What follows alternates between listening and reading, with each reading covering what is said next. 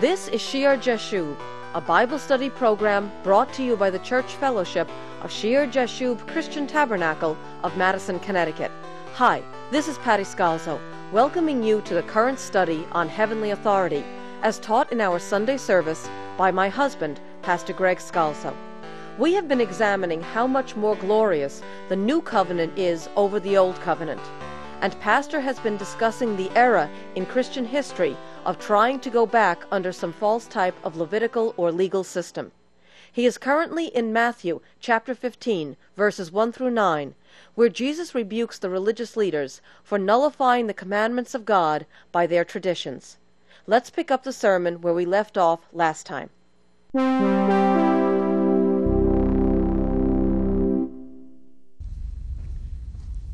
Now, the idea of offerings, the tradition comes off, obviously, the Levitical system. All that we studied about the offerings, the provisions, the giving, there is in the Levitical system the idea of dedicated offerings, things that are dedicated to the temple.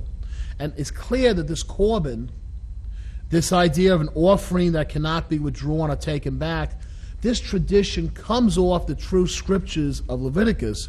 But God never meant for people to deny the basic support of those that are their loved ones, those they're responsible for, by making rash donations, by saying, I give that to the Lord and it can't be changed. That was never his intent. There is a whole provision that they had to do with tithing of their offerings from the field, from the flock. And then there were other things they could devote to God and dedicate to God. But it was never to break the commandments of Sinai of saying honor your parents, which means help them, take care of them. If they're old and they're feeble and they need help, you don't say, wait a second, I'd love to help you, but that's dedicated onto God. And you notice where the priority is given, as I said before, by the religious leaders. They're not emphasizing the one, the care of the elders, they're emphasizing the donations, the dedication. Why? Why is that the focus of their tradition? Because it brings the money in. So they're breaking the law of God by their wrong emphasis and by their tradition.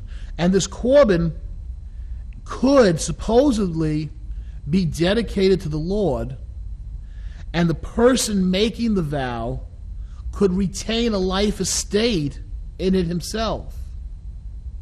Meaning, in other words, I could say, well, this belongs to God. At my death, it would have to go to the temple, so the temple benefits but I can use it all I want in my lifetime, and it excuses me from what? Using it for those who I have a responsibility for, who need it, i.e., honor your father and mother. So sometimes it worked to the benefit of the person giving the donation. If someone wanted to avoid or evade their responsibility, they could work things out uh, with some of the religious leaders, and supposedly in such a system, graft developed where they could get the religious leaders to say that nothing the person had was undedicated property. It's all dedicated unto God. So I'd love to help. I would like to do uh, my duty of honoring my parents, but everything I have is dedicated unto God.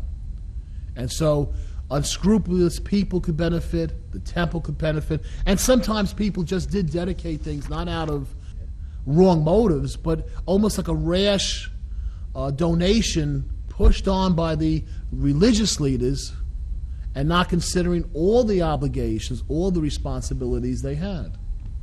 The tradition of the elders nullified then the commandment of God because how can you honor your father and mother if you can't take care of them? You know that that's that's something to consider today in the church. How sometimes the emphasis is placed more on certain aspects of our duties as Christians and not other ones. And usually the aspect is placed upon is whatever moves the church forward. And the church needs to be moved forward.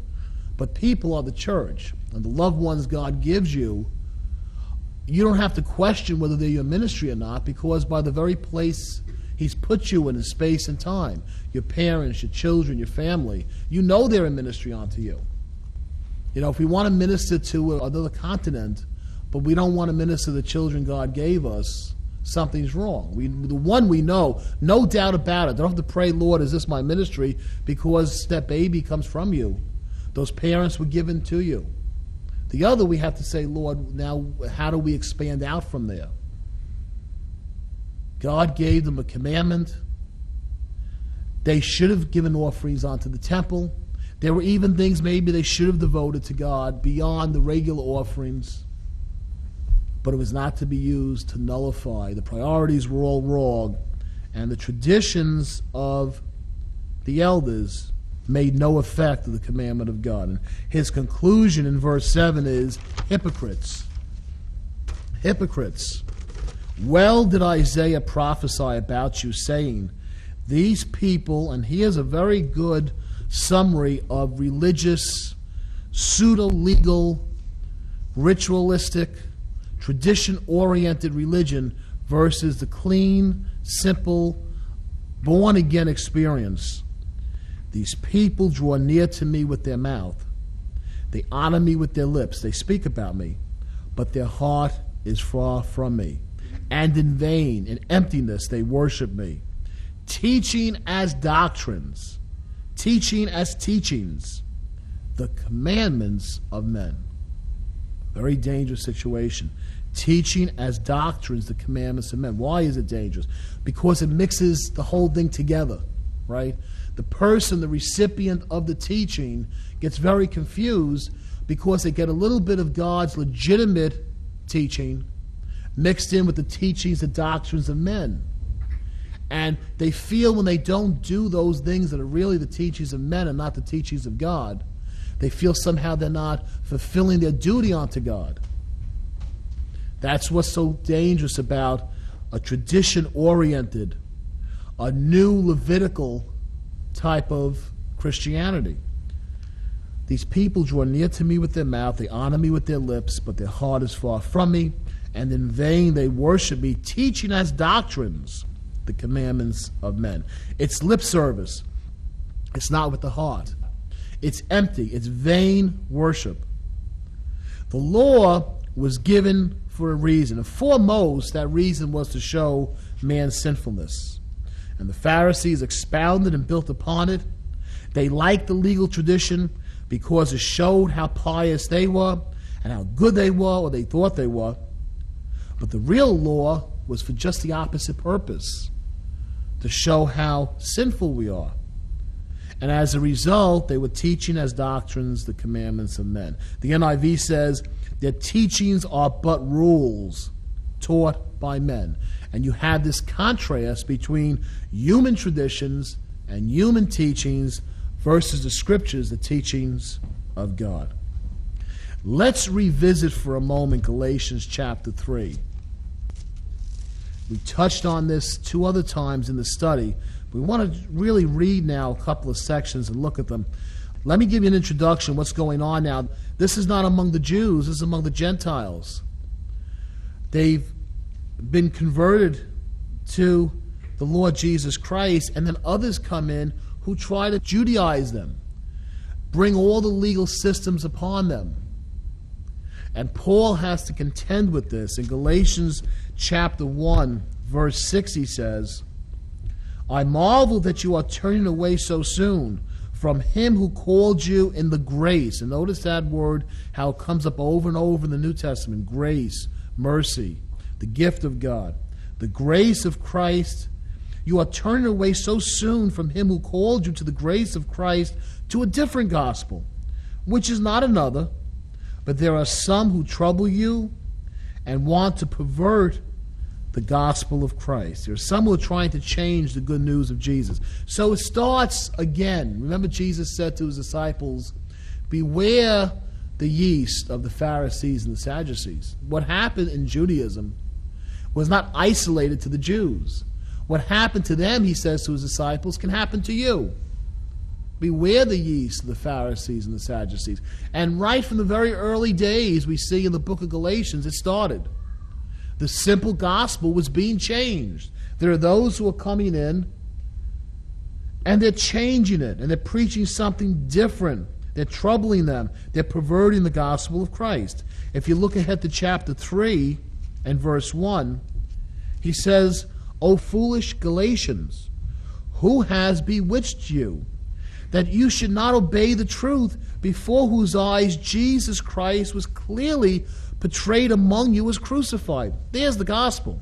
Christ died for our sins, clearly portrayed before them the truth of the gospel, and yet they're being bewitched now. This only I want to learn from you. Did you receive the Spirit by the works of the law? Is that how you receive the Holy Spirit? Or by the hearing of faith? They heard the word of faith, they received Jesus Christ, they were baptized in the Holy Spirit. And he's saying, You didn't receive the Holy Spirit because you observed some legal system. You received the Holy Spirit by the hearing of faith. He says, Are you so foolish? Having begun in the Spirit, and this is really a good summary of Christian history over the last 20 centuries. Are you so foolish? Sometimes the church looks foolish, doesn't it? Having begun in the Spirit, right? How does it start? The day of Pentecost. Are you now being made perfect by the flesh? Deteriorating into a fleshly system of rules and ordinances and rituals and liturgies and, you know, buildings and choirs and all the trappings without the Spirit. Are you so foolish? O foolish Galatians. If you look down uh, into verse 19 of chapter 3, Paul makes clear the purpose of the law. He says, What purpose then does the law serve? It was added because of transgressions, to show how sinful people are, till the seed should come to whom the promise was made. And it was appointed through angels by the hand of a mediator. Now, a mediator does not mediate for one only, but God is one. And there's an implication here. Paul doesn't go too far into it. But the law was given by angels. There was an angel in the burning bush. A lot of what Moses receives from the Lord is through angels. It's given by angels of God through the hand of a mediator, Moses. But a mediator is not one. Does not mediate for one only. There's two sides. You saw how far the Israelites went, that on their side they broke all the commandments even as God gave it to them. But God is one. What is the implication there? Under the new covenant, the mediator is not a separate individual, the mediator is God the Son. Jesus, who mediates this contract, is one with the Father.